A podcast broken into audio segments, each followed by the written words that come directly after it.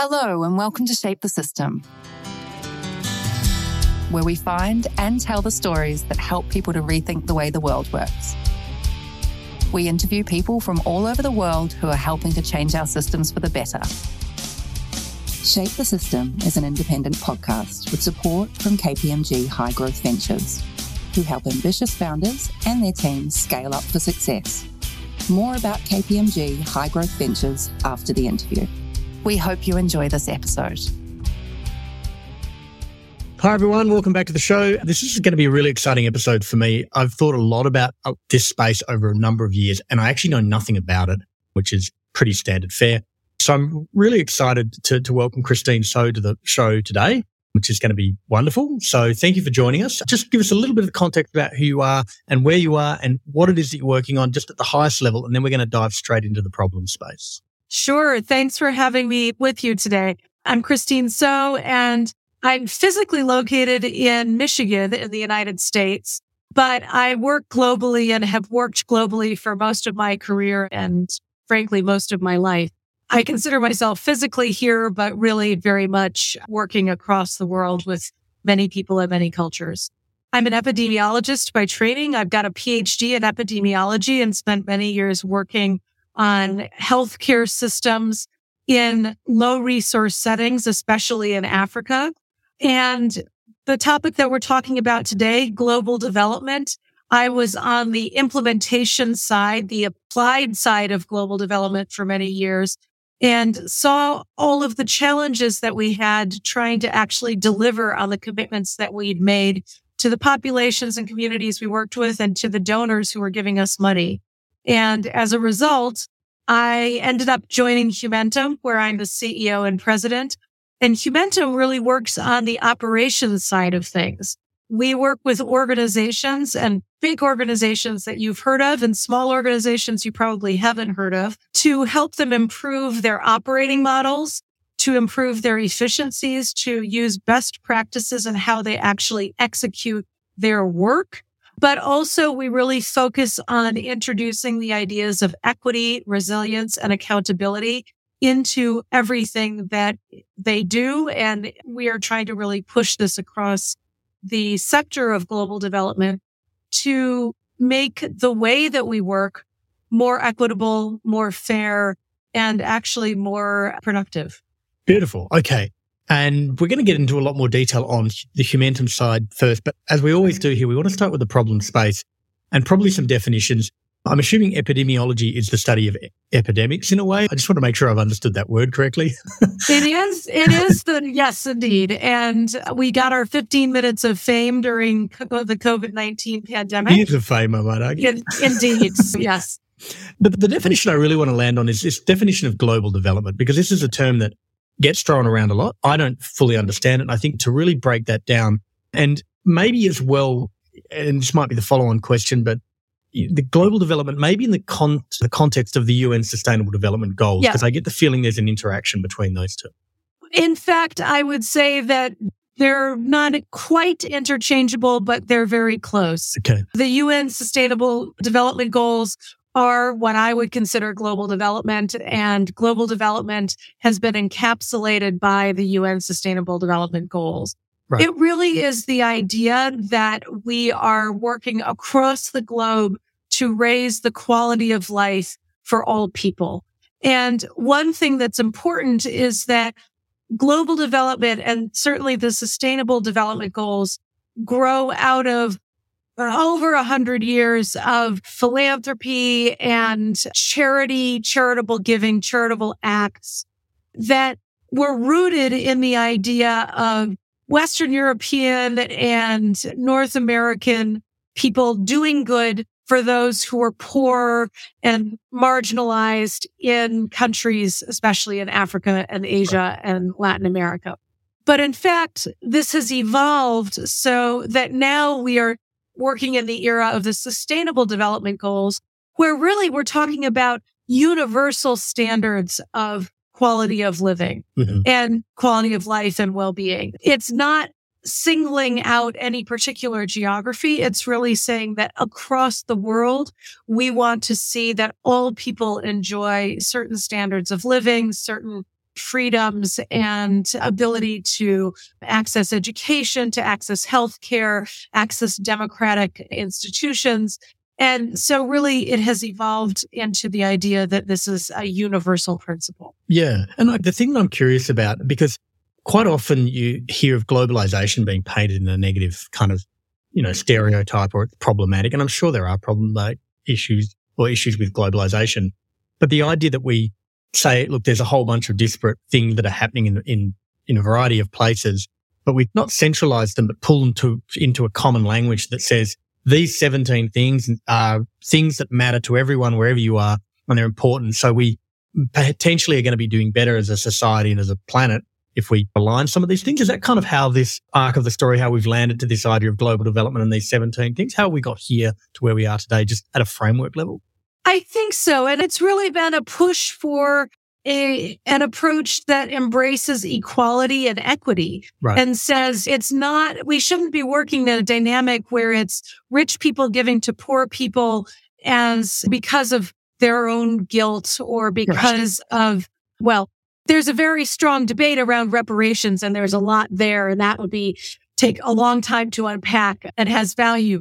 But I think what we've moved towards is saying we are all equal. We all are, we all deserve equal care and standards of living. And now let's put together a framework that brings us all along to the same levels. It also recognizes that there are rich countries like the United States, like Canada, like Australia, where in fact, if you look at it at a country level, you can say, oh, well, that's a rich country. They don't have those problems. But in fact, if you unpack that and you look at it at a disaggregated level in terms of different populations, different communities, different geographies, that in fact, there are incredible inequalities present and they really need to be addressed. So yeah. no, nobody has figured this out yet. Well, entirely figured it out. The challenges are everywhere. Right. I guess the reason why I'm interested in this because I think this provides a, a layer of thinking and a framework for then how organizations, NGOs or private companies or governments move into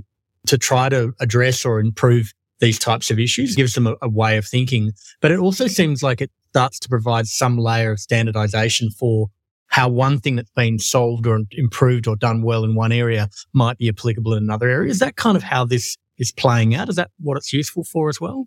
So I think that there's a real argument for working globally in that you can bring together experiences from all over and really start to standardize some approaches. That you have best practices and you want to share the learning that's going on in different places. At the same time, you can't go in with a cookie cutter approach. You can't right. say, well, this worked this way in one place, so it's going to work that way if we apply it somewhere else with a different population. Right. You need to have the nuance. You need to have the local knowledge and the local expertise brought into the conceptualization of the problems, the design of the solutions and the application of the interventions. Mm-hmm. And so it's a balance between wanting to identify what we know will work and at the same time saying, well, but at this, each situation is a bit different and things need to be adapted to the setting in which they're being carried out. Yeah. This kind of takes us to this idea of what we call locally led development, which is becoming a big deal in global development and really has gotten traction. And the idea is basically that I'm going to give you a hypothetical we shouldn't be sitting in Wash in an office in Washington DC designing a clean water program for a sub district in northern Kenya. Right. Because the people sitting in Washington DC most likely don't know a whole lot about what the reality is on the ground in sure. that sub district in northern Kenya. What we should be doing is really taking the place where the problem exists and the population, the community that is affected by the problem and putting them at the forefront of identifying what are the priorities they feel they need to address? What are the solutions that they can bring to this and then seeing how we can support them in actually implementing those solutions. Understood. So we go from being northern driven to locally led. Yeah. Yeah. And then just in terms of how that kind of looks today with regards to the NGOs or the organizations themselves that are providing help, I think you used the word intervention, which is, yeah. I, I might need you to explain that word as well. Not, I mean, I literally understand it, but in yeah. this context, I kind of want to understand what it looks like because if you walk down Martin Place in Sydney, for example, there'll be someone with a clipboard who's asking you to sign up for Greenpeace or Oxfam or yeah. one of the very well known ones. My guess is there's definitely these large players who have massive footprint and in a lot of places, but this is contrasted with a lot of smaller, more nimble, maybe more recently set up organizations as well. What's the play? What is the, what are, what do NGOs look like today at a global level? Sure. Well, so an NGO is a non-governmental organization. They're also frequently called nonprofits. It's not a perfect definition, but close enough. And NGOs in, in our world, we talk about international NGOs and national or local NGOs. Right. And international NGOs are like the ones that you've just mentioned are organizations that typically have a centralized headquarters and then they have what they call their country programs. And take Oxfam. Oxfam might have a headquarters somewhere and then could have 60 countries where they work and they have a country program or country office in each one of those countries.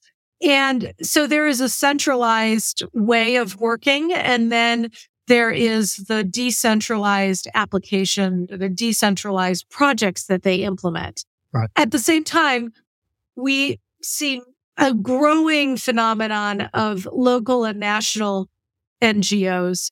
And really, it is also again referred to as civil society organizations. So mm-hmm. organizations that are in communities that are working at a dis- district level or a state level or a national level within a country and working within their own geographies. Right. And so typically those are organizations that were started by people in the community to work for the community and are led by people from the community.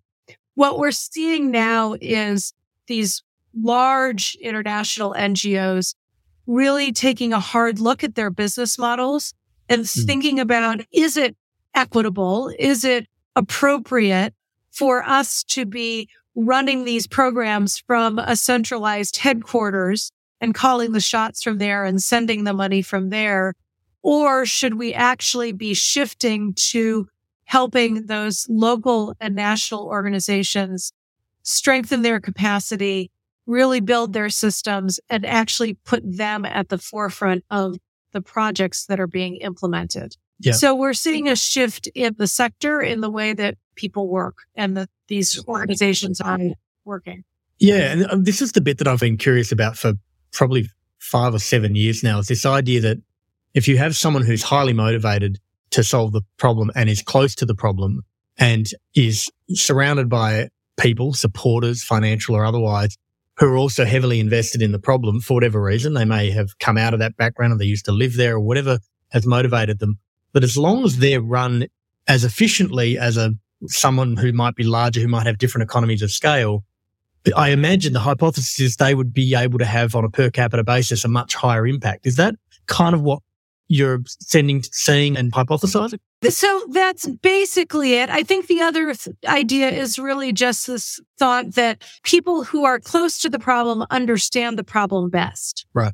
And they actually may be able to do a better product or project or intervention to address the problem because right. they're actually really in tune with what's going on and the reality in that particular situation.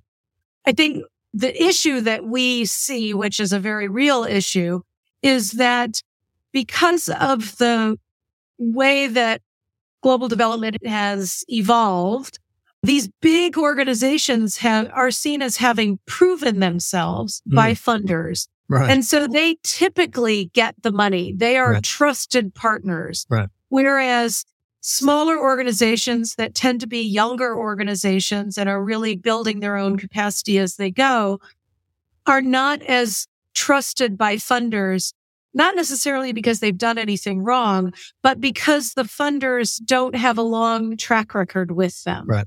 And so funders may be less willing to give them the money they need to do the work that they want to do and funders tend to use these international organizations as intermediaries. Right. So they give the money to the international organization. The international organization then gives the money to a smaller organization. Got it. And I was curious about that part because I felt part of it may also be that if you're a brand and you're like, hey, look, we do want to put five million a year into a problem, you would probably start with a broader problem set like the environment rather Mm. than water and sanitation in North Kenya, to use your example from before. And to say to someone, let's solve water and sanitation generally, okay, maybe Bill Gates is having a crack.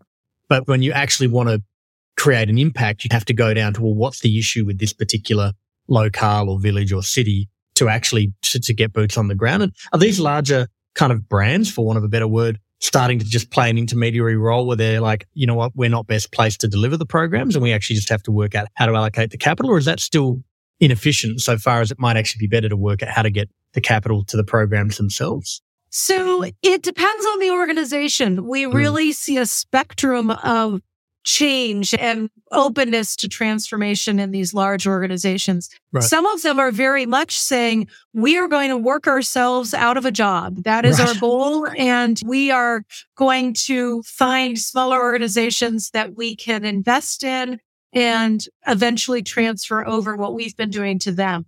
Mm. We see some large organizations saying we're going to open our own country level organizations Right. that become our affiliates and our treasured partners. Yeah. And those smaller organizations then are doing the work.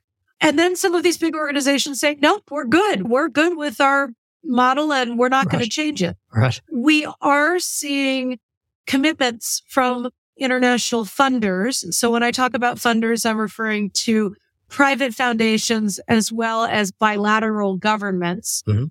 So for example, in the United States, the U.S. Agency for International Development has said that they are going to have 25% of their funds going to local organizations. Wow. However, the there are bottlenecks and how that's going to work because re- rules and regulations that the US government as a large bureaucracy Yeah.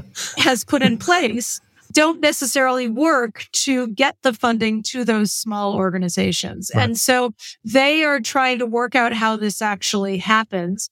And we at Humentum are really looking at that level of challenge where, you know, at the highest level, we've got conceptually people making commitments and talking about these really lofty ideas. And then there's the second level down where it's, well, how do we actually do this? Right. And that's where we come in because we work to identify like, oh, well, what policies are getting in the way because they haven't been adapted to actually make this happen? Mhm. How can we help facilitate the discussions around policy change? Yep. An example we run into a lot is that typically individual funding agencies want to do audits every year of the money that they are giving to the recipient organization. Right. Well, if you are a small organization with one accountant right. and 50 people and you've got four funding sources and each one of them wants to do its own individual audit, you spend your entire year doing the audit rather than doing the work. Absolutely. So that's an example of where we would come in and say, on a larger scale, we'd say, is there a way that we can work with funders to have them agree on a minimum set of requirements? Mhm. And then the organization just has to meet that once. Right. And each of these funders is going to accept that. Yeah. That's the kind of a, an efficiency that we can introduce that will actually help the flow of funding from funding agencies to small organizations. Understood. And so I wanted to get into that because I think what I was trying to do was to kind of lay a, a foundation, I guess, for the nature of the way global development done has evolved quite significantly in the last 50 to 100 years, and it's still in change and flux in a Yeah. lot of different directions. But the common thread, whether you're UNICEF or maybe UNICEF's a bad example, but Greenpeace or people solving the water issues in Kenya, is that there's challenges that are universal across those to varying degrees. What are those kind of four or five challenges? Because I think this is where Humentum really plays. Just help me understand those common challenges.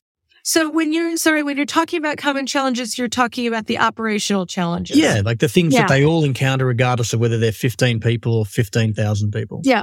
So we look at operating models really with four key components.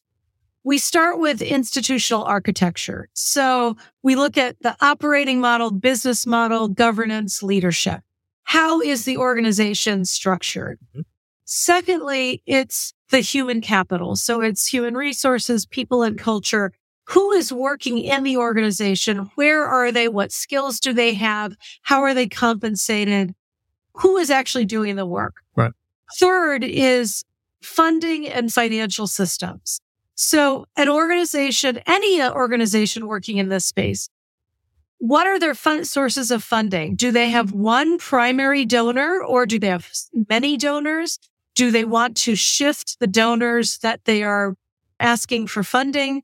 And then what knock on effect does that have in terms of the financial systems they need to have in place? Mhm. And here we see the really critical, critically important issues around financial sustainability. So we really work with a lot of organizations on the question of do they have financial reserves? Do they have a rainy day fund? Right. Do they have money to invest in strategic improvements that they want to do in their organization?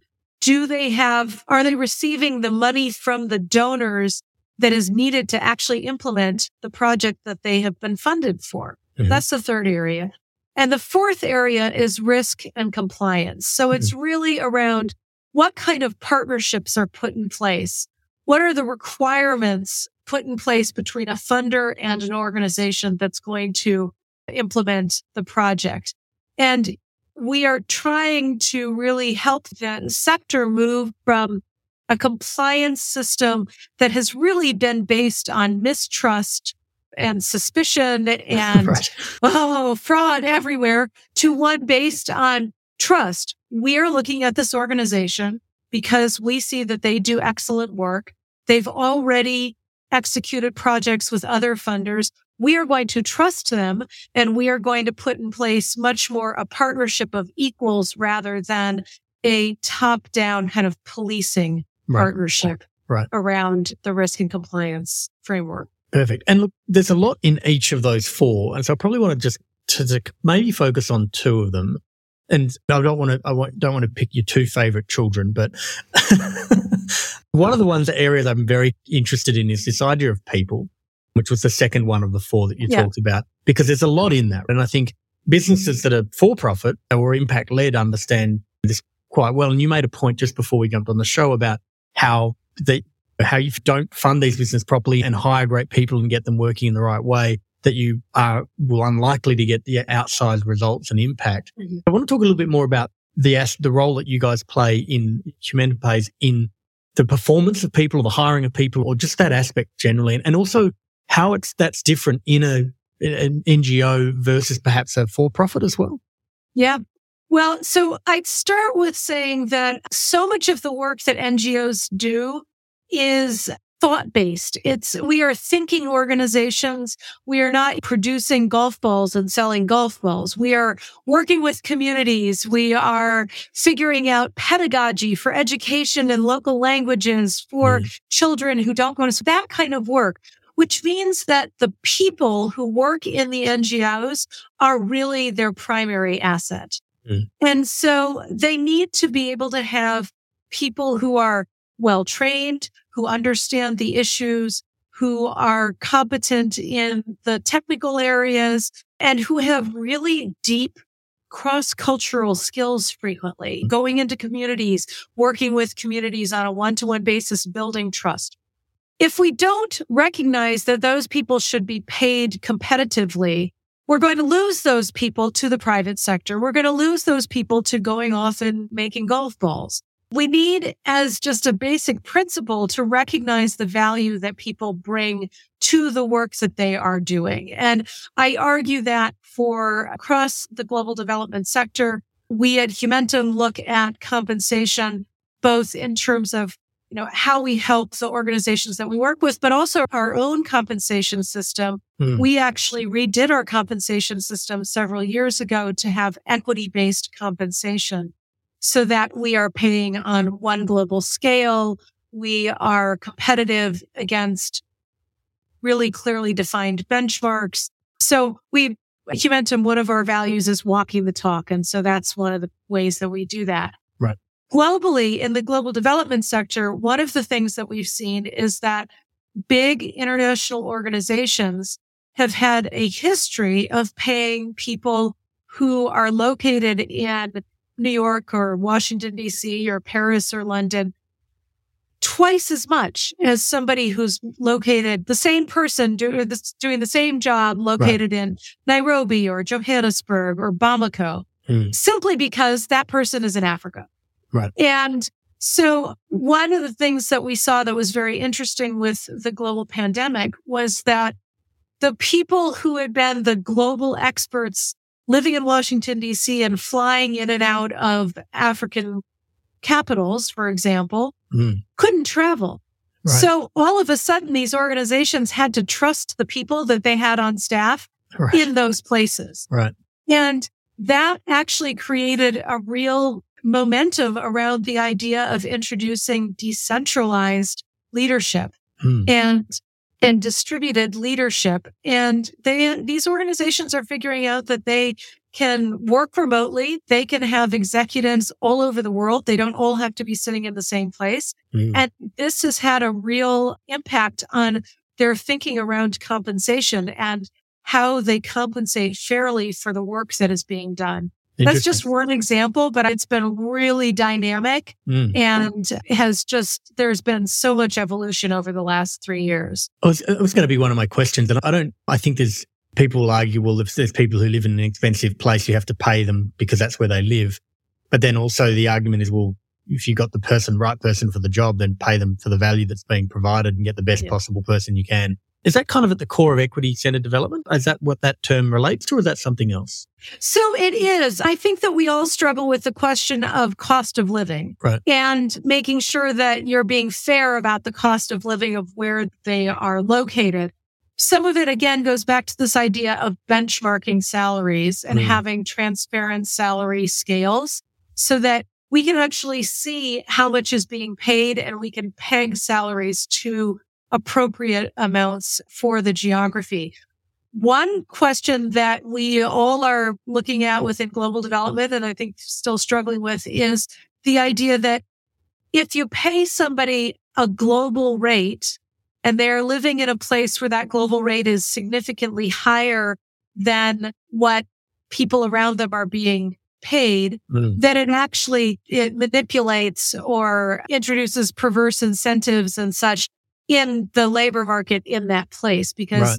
there are some people who are getting paid wildly out of scale with what the local going rate is. Right. And so that's the kind of thing again that people that, that these organizations are grappling with as yeah. global organizations. Understood. And just coming back a little bit to the there's part of this is what to pay people and how to set them up for success.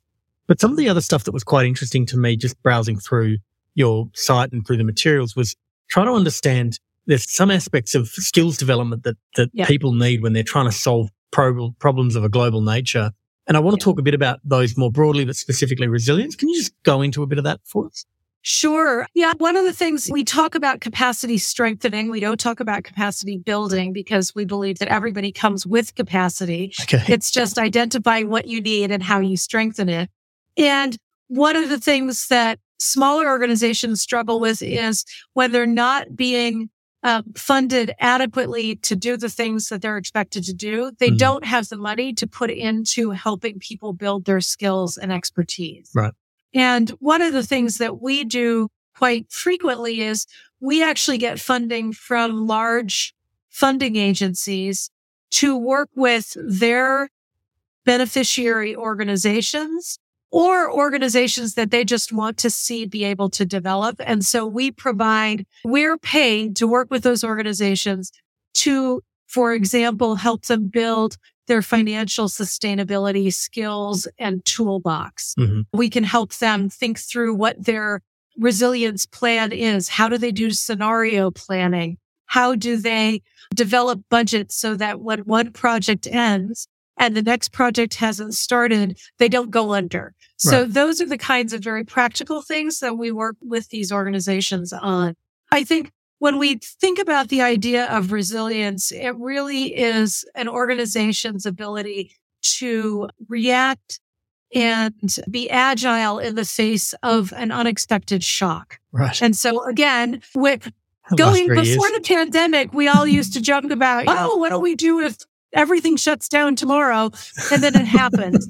Sure. So that taught us a lot of lessons about what resilience means in practice. Mm, The other thing I'd really stress about the idea of resilience is it's not building sustainability or building expertise to a certain level. And then you say, Oh, we're done. It's good. You can work with an organization and help train their chief financial officer, for example. And then one day that person says, Oh, sorry, I got a different job. I'm moving and they're gone. And then you have to ha- be working with the organization again to react to a sh- an unexpected shock, mhm. to be agile, to have backup scenarios so that they don't sink when something like that happens. So for Yeah. us, that's what resilience means is sustainability, but also really being able to roll with what's happening at any particular time. And I th- look, the reason why I t- tied in on that is we often think of resilience as personal resilience rather than organizational resilience. And Yeah. obviously those things are interconnected, but the idea that if someone decides they want to take a new job or take two years off to go and have kids or sabbatical, that the organization soldiers forward, sure, it has to adjust course, but, but isn't bound to that. Just as a slight tangent, I'm curious to understand, is COVID and the pandemic and the resulting couple of years net positive for global development or net negative? Like how has that actually played out? I, I think I would be foolish to answer that in such black and white terms, but Okay. what I will definitely say is, that this goes back to this idea of resilience. Mm. You have, you, you can't be faced with a crisis and just throw up your hands and say, okay, I give up. Right. It's bad. I can't, I, there's no good that can come out of it. You need to face the crisis, acknowledge what's going on, do your best analysis of what's still working, what's not working. And then you have to evolve. You have Right. to change. And I think that a big lesson that we saw from the pandemic, whether it was in global development or in business, is the organizations that came through it the best were the ones that were able to move and change Mm. as the situation evolved. And, Yeah. and I can tell you at Humentum, we were just talking about this earlier today. Before the pandemic, we were doing in-person training, hundreds of in-person trainings a year in 40 cities across the globe. Right. I joined Humentum at the end of 2019. And when I joined, my number one concern was the risk, the security risk Mm. of having all of these in-person trainings going on because hotels were getting blown up in various places. Right. And that kind of risk was really real. And for me, looking at my organization, I said, well, how are we, what are we going to do if that happens to us? What are, how are we equipped to manage this? Mhm. The pandemic came along overnight. We had to cancel all of those trainings Right. and we had to move all of our training business online and develop an entirely new skill set to deliver our content and expertise to, in some cases, a very different audience in a very different way. And Right. With the same that's outcome or better personal outcome. example of resilience. yeah. Well, I, I, it just, and it sounds like in some respects, Humentum is somewhat of a petri dish might not be the right word, but it's a proving ground for the types of things you're having to take out to the organizations you serve. Is that, Yeah. I've just picked that up a couple of times. Yeah, no, I think that's fair. And at Humentum, we very much try to apply the things that we're telling organizations they should be doing. Yeah. And we try to learn from them and think about how that influences what we do both internally and then what we bring back to them. Yeah. And just changing gears a little bit, you spoke just before about the ability to and the need to attract funding and retain funding from a variety of sources. And in some respects, those funders are looking for measures. And there's some degree of advocacy to say, can you just all ask me the same stuff and I'll give you the one report, not four different reports? Yeah. But there's also a measure of typically what is required for a funder to make a decision to continue to support a particular NGO. I'm curious about what those measures might be that could be applicable to any of those sustainable development goals. Obviously, there'll be specific ones relating to the particular problem they're solving. And then I'm also interested just in terms of either the efficiency of an NGO or its effectiveness. Do we know what good looks like? Do you have a sense to say that you can go and sit with an organization for a week and say, you're a C plus, sorry, but here's where we need to get you to a B. And once you get into B territory, you're going to get funding. If you get to A, you know, all bets are off. Like, how much do you understand about that from a maybe a qualitative or and a quantitative perspective these days? Yeah. No, those are good questions. I think in terms of the metrics, again, it depends on within a funding organization, it depends on who you're talking to. The risk and compliance folks want to see that you've turned in your reports and that you've checked the boxes and you can account for the funds that you've been given. Sure. The program people want to see, typically you'll have the metrics of the things that you've said you're going to deliver. Going back to that water and sanitation example, have you put in the boreholes that you said you were going to install? Do the, are the latrines and the improved toilets available in the primary schools that you said you were going to get in place? Mm-hmm. So that's actually delivering on those commitments. So they're looking at that. Did you deliver on time?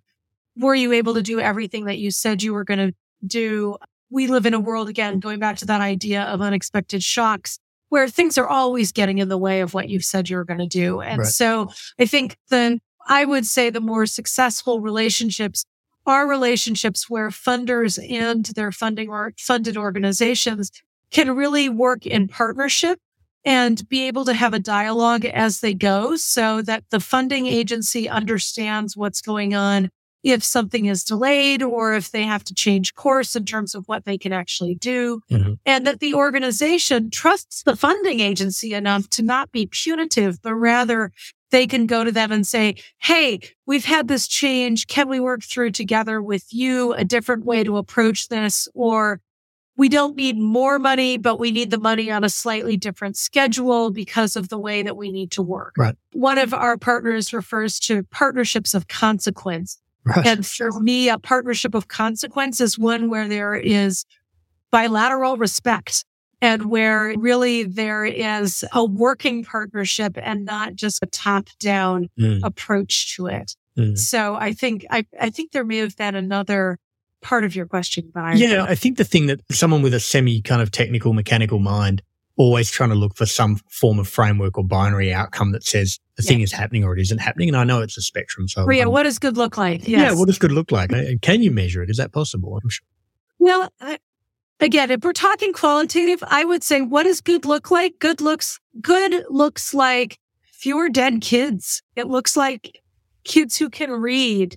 It looks like women who can access the reproductive and just general health care they need. So you've got, there are standard indicators and going back to the sustainable development goals, health has always been the leader on these standard indicators in developing standard indicators and looking at those health indicators and saying, are they improving? That's really important. But I think the other part of it is this idea of equity, going back to the idea that we can't just say, let's look at the standard for the whole country. Rather, we need to break it down and look at it for different economic quintiles. We need to look at it for different ethnic groups. Are we achieving these indicators in a way that is applicable to everybody and isn't leaving somebody out? Right. So I think that's one way. What does good look like in terms of the organizations who are actually doing the work? Does the community want them to come back? Fairly simple measure. That's a pretty basic one. Are they welcome back? Does the government, do they have a working relationship with the government, even if Mm. that could be a challenging thing? Yep. You want to be, you want to be asked back. You want to be seen as a valued contributor. And Mhm. that's a point for me. That's a good indicator. Yeah. And I, where I'm going with this is in kind of understanding and unpacking what Humentum does. And I'm going to play it back. So correct me where I'm wrong, but a lot of it relates to the transference of knowledge and skill and thinking around how to approach governance and finance and risk, resilience and people. And these are still, and you said it before, if you have to go and do training in 40 different cities, you're having to impart knowledge at a one to one level. And I'm, I'm curious to understand at some point, Humentum has an embodied knowledge around how to do that so well that it evolves, moves from just the people aspect to a platform aspect where it actually Oh, provides the tooling. Is that kind of the journey that you guys are on there? Well, I'd say uh, it's a journey we've been on for a long time. In fact, yes, we work at an individual and an organizational level, but we also very much work at a global level and at a policy level. Mm. And for instance, over t- during 2022, we did more than 300 convenings. We talked to thousands of people mm. and we brought what we found in those discussions into a series of three reports that have been published. They're available on our website but we have a policy blueprint for locally led development. We have an ERA index, E for equity, R for resilience, and A for accountability. It's an index that we launched last year, but we're intending to do every year where we talk to international NGOs, national NGOs, and really check in with them on where they are on this journey to transform the way that they work to be more equitable, resilient, and accountable. That's mm-hmm. the second report. The third report was just released last week, and it's a report of interviews and insights coming from discussions that we had with more than 50 leaders of national and local NGOs. Right. We hear lots of discussion globally about locally led development. We hear very few local voices in those discussions. Right. And so we went to them and we said to them, what does locally led development mean to you? Are you part of the conversation? What do you think all of us need to hear? And so that's summarized in that report. So, you know, that's the broader ranging work that we are doing because we very much want to have an influence on the sector as a whole, not just on individuals and organizations. The other quick point I'll make is we also implement some global policy projects. And so, mm-hmm. for instance, right now, we are four years into a project where it's not even a project, it's an initiative because it is ongoing. Right. We have funding from more than five foundations to put together nonprofit accounting standards for use globally. Mm-hmm. So if you, this is getting into the weeds, but if you're an accountant and you're putting together your P&L, your financial report, you want to work to a standard. And there are nonprofit accounting standards for in some countries, but there is not a global standard right. for nonprofit accounting. And so we are working again, we've had contributions on this initiative from people in more than 180 countries all over the world. People are participating and contributing to the development of these standards. Yeah. So when that is done, that's something that'll be launched, will be available for adoption by countries. We're working with countries so that they understand what it is and why it's important. And that's going to raise the quality mm-hmm. of the financial accounting and the financial reporting anywhere it's used. Yeah. And the consistency and the transferability of that. So exactly. a funder and who so says it here can get it there. Yeah. And if you're one of these small organizations, you're going to be able to say, I'm using the same standard mm. as the nationally adopted standard for nonprofits. Yeah. I mean, and that was where I was going with the question was because once you really intimately understand this challenge and then you can start to normalize, if you would use a technical term, or homogenize or standardize, if you like, how to think about some of the measures and metrics, put that into some form of standard. Then people say, that's the standard. We're happy with that. You're then one step from going to someone like a Xero or a QuickBooks or someone and saying, can you install a version that is designed for nonprofits so they can standardize their reporting according to this new standard so that anyone who yep. uses that can then do the reporting, which will then drive more funding in or better connect a funder with the outcomes that they're looking for. And I think that feels like the evolution to a platform play as much as a kind of a policy. Very much. I think, yes, moving towards automation and mm. helping or creating platforms where organizations can just go in and with very little support be able to actually do this for themselves yep. is absolutely the next step. It's something that we dream of being able to work on. Frankly, we don't have the funding for it now, but that's something that we see as the natural next step. And so we're really hoping that it's something that we can evolve into in the next couple of years because there's so much of this that could be translated into platforms and technologies that just again take everything to the next level in mm. terms of usability and just moving the conversation a big step forward. Yeah, and all of this ultimately is an aim of in service of what you were saying right up front, which is how are you spending less of the time running the thing and operating it well and attracting the funding so you can go back to solving the actual problem.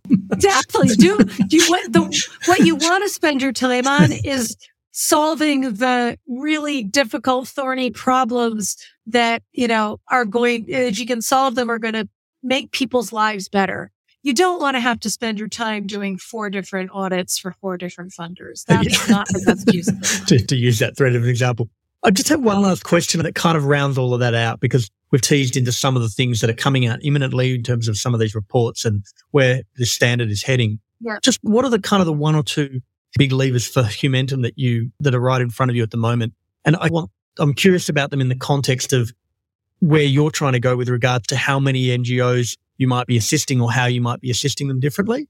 Well, going back to this question of automation, right now we really work on an organization by organization basis. Mm-hmm. I think we would like to move it to having some sort of a cloud based platform where a lot of this is available. And so that would really be able to exponentially change the number of organizations that we can support at any one time. Whether it's us or whether it's others, I think it's really looking at, I think how technology can help us to automation sounds too rote, I think. Right. But at least to facilitate some of this really complex work that's being done, but that mm. does have components that are really standard and really repeatable. So that is something that we are definitely looking at. I think the other thing that we really are focusing on right now, and again, we're starting to feel that we're getting traction on this, is that the sexy issues are the ones around water and sanitation and maternal health and vaccination and right. education.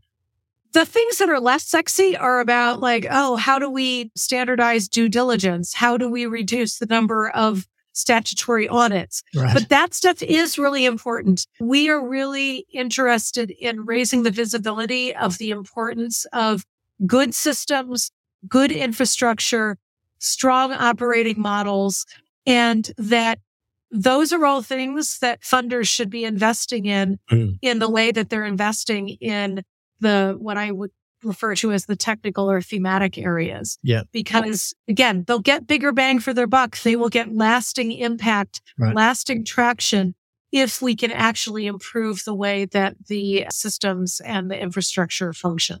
Yeah. I mean, it's spot on for what we talk about in this show. So this is like an in the pocket interview for the idea of shaping the system. What I actually love about it for what you guys are doing is you're shaping the system to for people who are also shaping the system. Like it's the ultimate yeah. meta example. Christine, it was really lovely having you on the show. I'm really excited for what you're doing. I, I have some stuff that I may be able to contribute beyond the show as well, which I'll definitely want to talk to you about.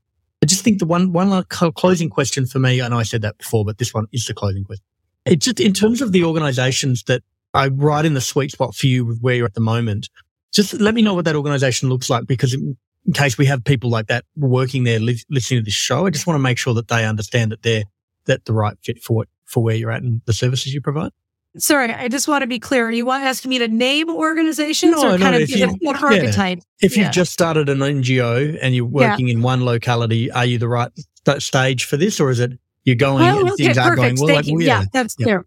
Yeah, so we really work with organizations that are about to or already working with global funding agencies. Right. So we are not working with the tiny organizations that may be like two people and a laptop and $50,000 a year budget. Yep. We really say we, have got to be working with organizations that are at least at 500,000, a million dollars, 5 mm-hmm. million dollars. And it's purely because we know what we can offer and we want to be doing the most for the organizations with whom we work. And yeah. that's what we're set up for. We also work in partnership with other organizations that can help the tiny NGOs and the ones that are really just getting started. Again, back to this idea of partnership. But the thing that we're looking at is are you in a, an organization that feel that you are at an inflection point? Do you have a question that is on your agenda and you say, I need a review of our financial systems. They haven't been reviewed or updated in 10 years. Mm-hmm. They're not fit for purpose. Let's talk to Humentum about doing that. Right. Or, for example, we are not sure that our business model is fit for purpose anymore. Uh, one of our funding sources has dried up. We think maybe we should be looking at other funding sources that might require us to change the way that we do our staffing. Let's talk to Humentum. Humentum can help us work that through. So yep. those are the kinds of inflection points that we help organizations with. But again, going back to what we've discussed, we have, so we have what we call open training. You can look on our website and sign up for a training course. So if you want to learn about USAID rules and regulations, you can sign up for that. You can sign up for that. I don't know what they are. What is that acronym? yeah.